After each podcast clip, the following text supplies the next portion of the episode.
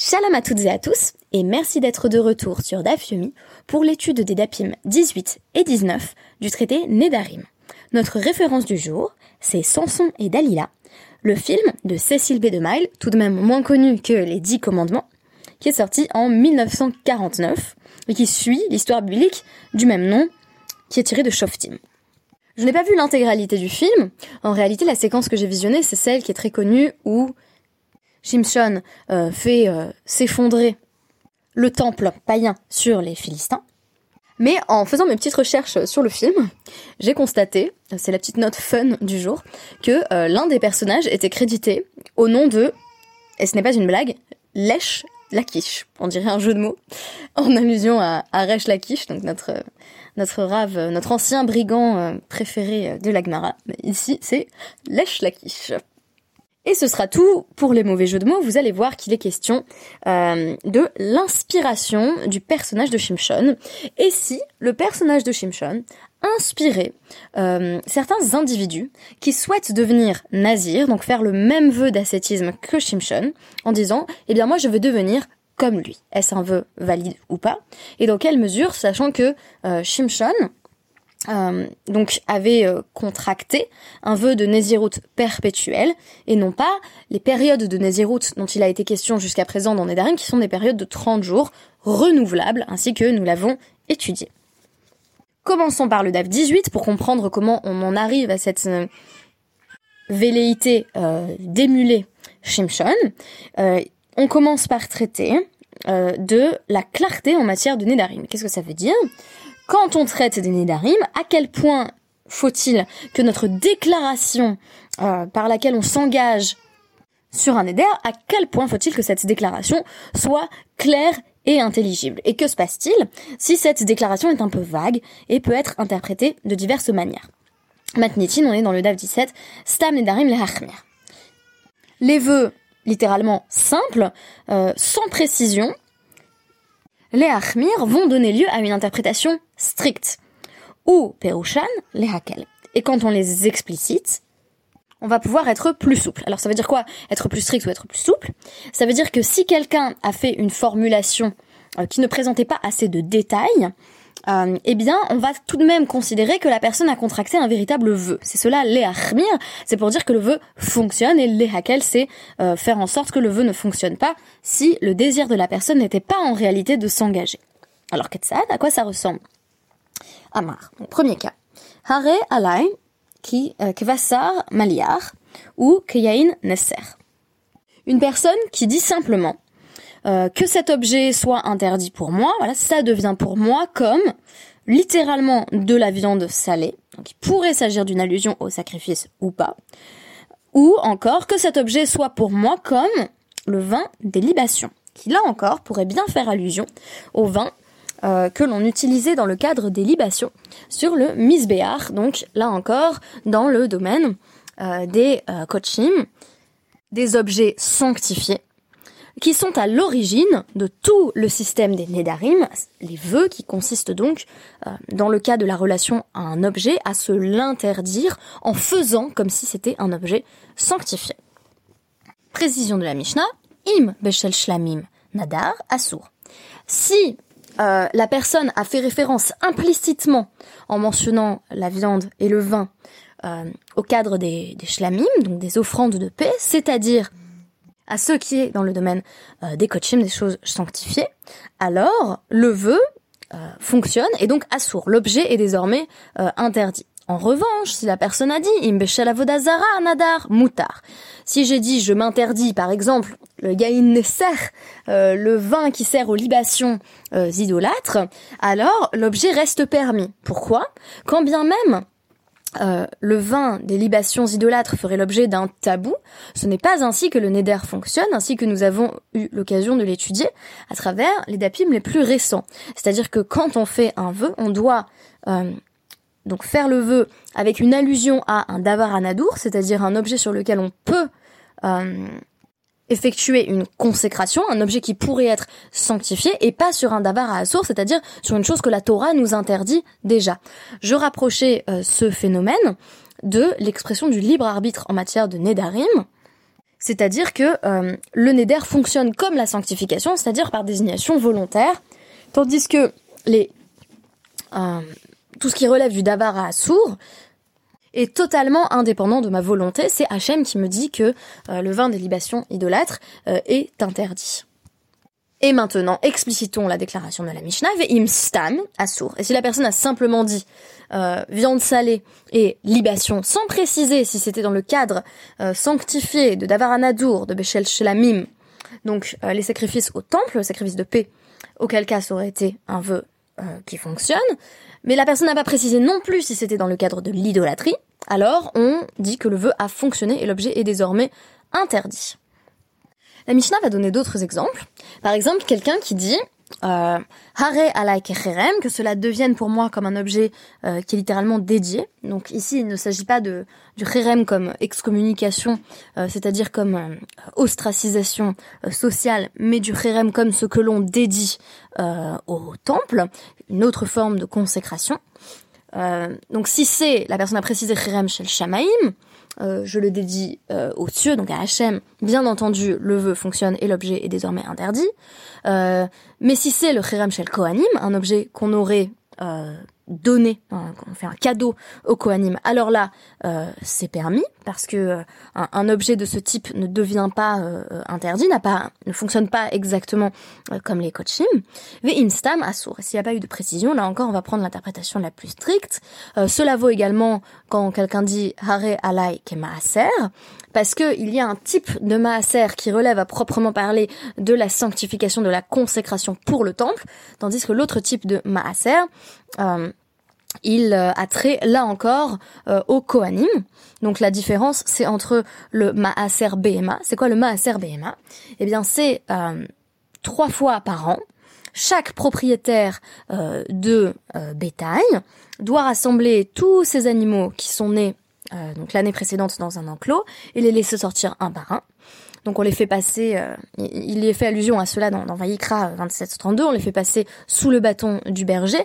Et, euh, et à chaque dixième animal, donc un animal sur dix, euh, on, va placer une marque rouge sur l'animal pour indiquer que justement il est sanctifié, c'est ce qu'on appelle Maaser Behema, et cet animal va devoir être apporté au Beth et être sacrifié comme comme un sacrifice de, de shlamim, donc comme une offrande de paix. Ainsi, euh, le sang de l'animal va être aspergé sur le misbéar et la viande va être consommée euh, par le propriétaire du bétail. Euh, on peut en apprendre plus à ce sujet dans le traité Bechorot que je n'ai pas encore étudié en détail.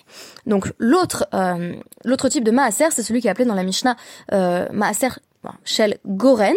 Donc c'est la dîme littéralement du grenier qui désigne donc la partie de la récolte que l'on réserve pour les lévimes. J'ai dit pour les kohanim, mais j'ai été trop vite parce qu'en réalité, c'est une fois qu'on a prélevé euh, le maaser euh, pour les kohanim, on garde un dixième de sa récolte pour euh, pour les, les Lévim.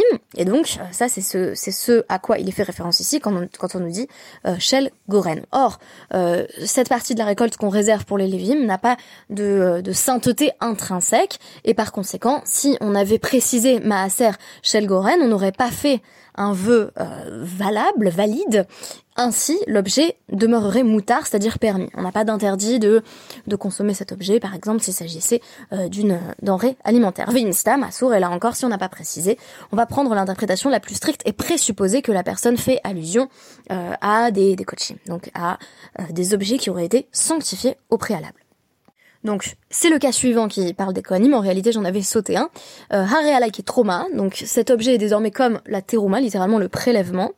Si euh, la personne a précisé la, la, la l'ishka, donc euh, le prélèvement pour les sacrifices au temple, les sacrifices communautaires, alors l'objet est désormais interdit puisque c'est un vœu valable. Mais si c'est la terouma, là encore, du grenier, c'est-à-dire la terouma alimentaire, celle que l'on doit donner euh, au cette fois-ci, eh bien c'est permis parce que ce n'est pas investi euh, de la même catégorie de sainteté. Veim Stamasour, et là encore, euh, s'il n'y a pas eu de précision, l'objet est désormais interdit. Il s'agit à ce sujet des paroles de Rabbi Meir, et Rabbi Yehuda va rajouter à ce sujet.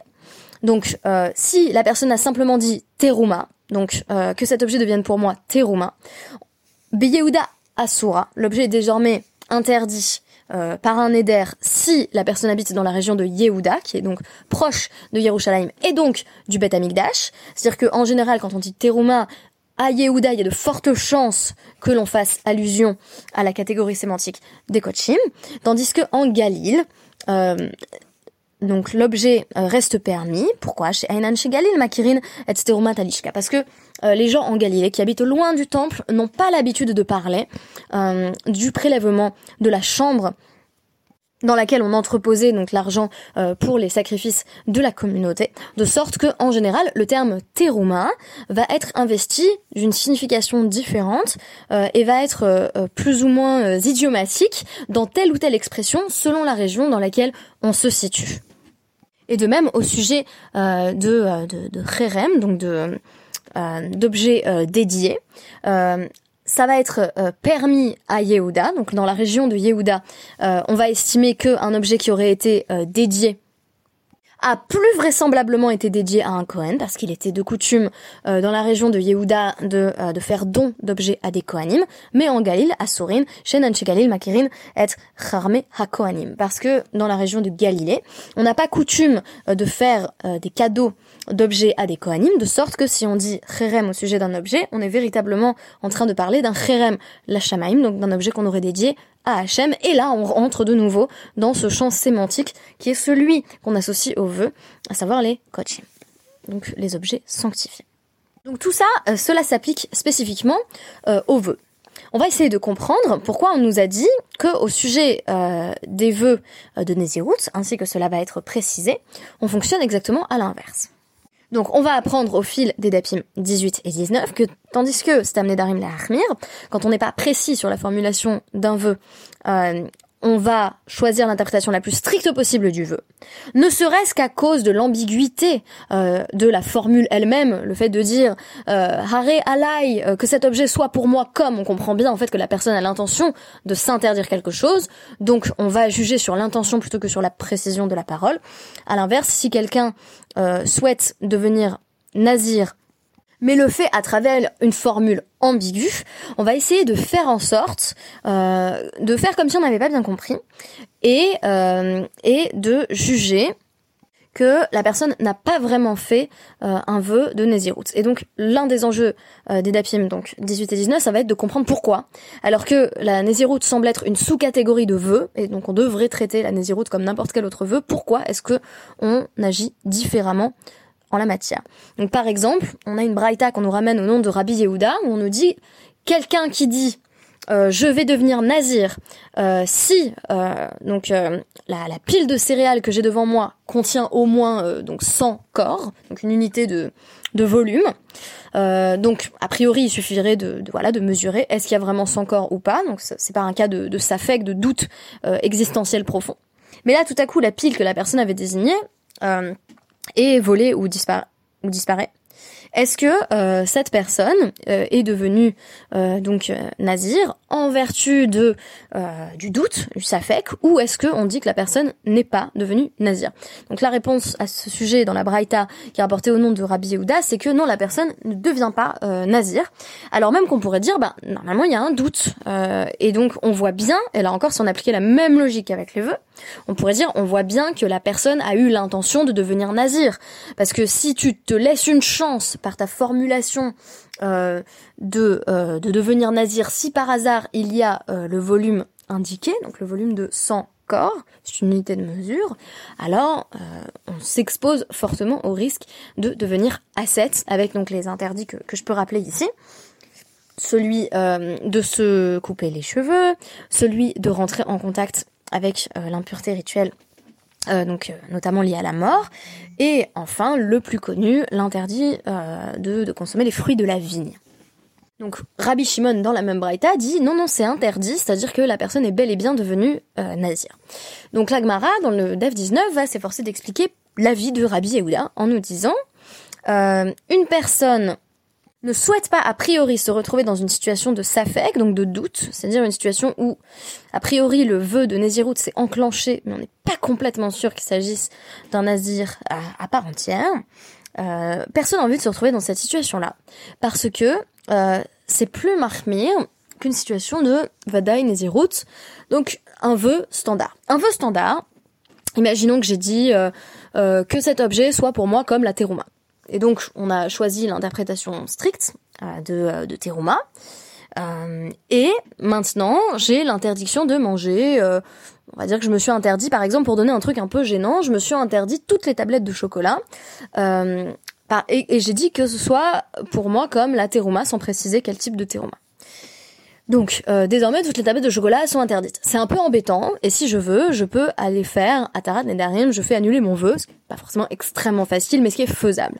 Tandis que pour le Safek, euh, pour le doute qui pourrait euh, émerger euh, sur mon statut de, de Nézira, donc quand, on ne sait pas si quelqu'un est vraiment Nazir ou pas, eh ben c'est hyper compliqué parce que du coup tu restes dans, dans une situation un peu chat de Schrödinger, mais tu peux pas sortir de l'incertitude. Je vais expliquer pourquoi.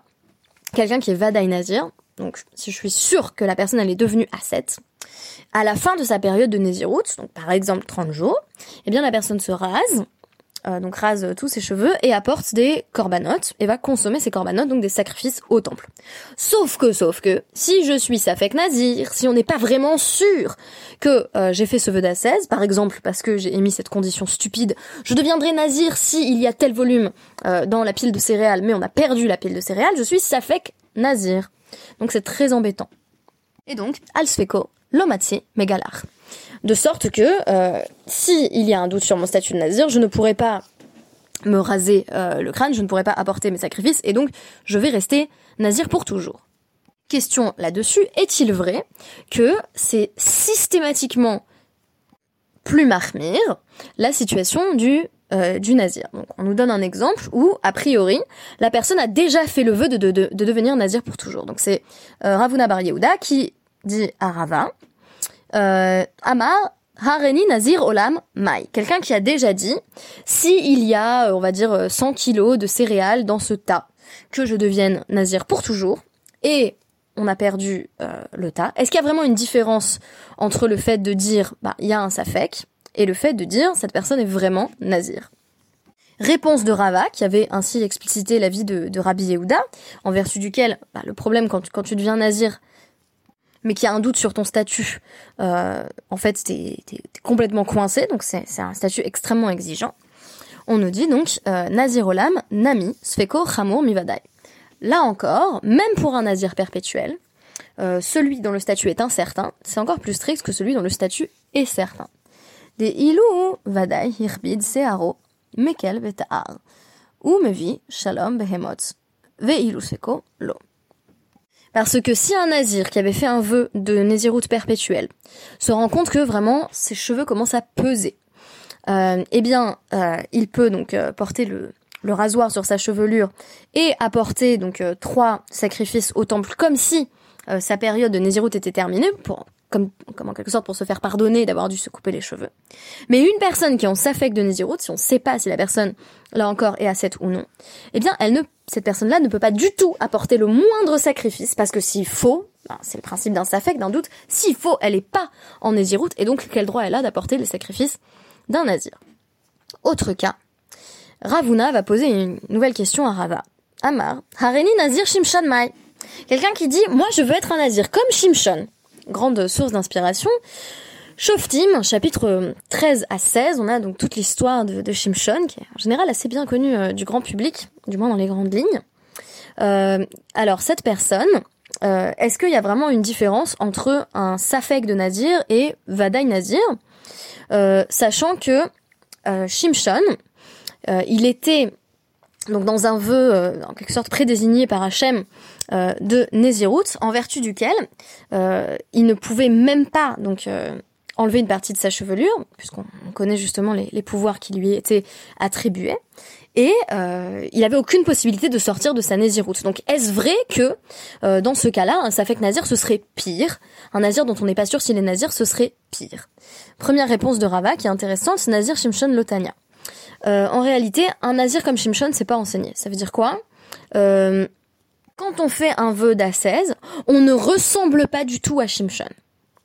Parce que Shimshon était un nazir par, euh, par la volonté divine. Donc c'était une désignation externe de Nézirut. Or nous, quand on parle de Nézirut, on parle d'une velléité notamment euh, de dompter ses propres pulsions. J'ai évoqué différentes raisons qui font que l'on peut euh, vouloir devenir nazir. Euh, donc la, la, la peur de, de, sa propre libido telle qu'on la voit reflétée chez les autres, euh, un certain attachement au plaisir matériel, euh, quoi qu'il en soit, euh, c'est pas le même type de Nézirut que Shimshon. Donc on est en train de nous dire Shimshon c'est vraiment une catégorie à part entière. Et alors qu'on pourrait penser que Shimshon c'est le paradigme euh, du Nazir, parce que si je vous dis Nazir, Tanar, vous allez me répondre Shimshon, je pense. Euh, eh bien en réalité ça ne fonctionne pas. Ce, ce n'est pas une analogie valable parce que Shimshon est associé à un cadre de sainteté particulier. Ce à quoi Ravuna va répondre, ce n'est pas vrai. Ravada Barahava euh, évoque un concept de Nézirut qui est lié à Shimshon dans une braïta. Ça veut dire quoi? Il nous dit euh, Tanya Nazir Shimshon. Donc il y a une braïta où on nous présente justement euh, la Nézirut de Shimshon comme étant euh, paradigmatique, en nous disant que si une personne dit en gros je veux être un Nazir comme Shimshon, la personne devient effectivement ascète comme Shimshon. Réponse euh, de Rava, euh, Itania, Tania. Si c'est enseigné dans une braïta, effectivement, cela peut fonctionner. Dans ce cas précis, il serait vraisemblable que Rabbi Yehuda estimerait éventuellement que même dans un cas de safek, dans un cas de doute, la personne deviendrait bel et bien nazir si et seulement si elle avait dit je veux devenir comme Shimshon. C'est seulement dans un cadre d'émulation où l'on s'est donné le plus haut niveau d'exigence que le doute n'est pas possible. Autre explication de la vie de euh, Rabbi Yehuda.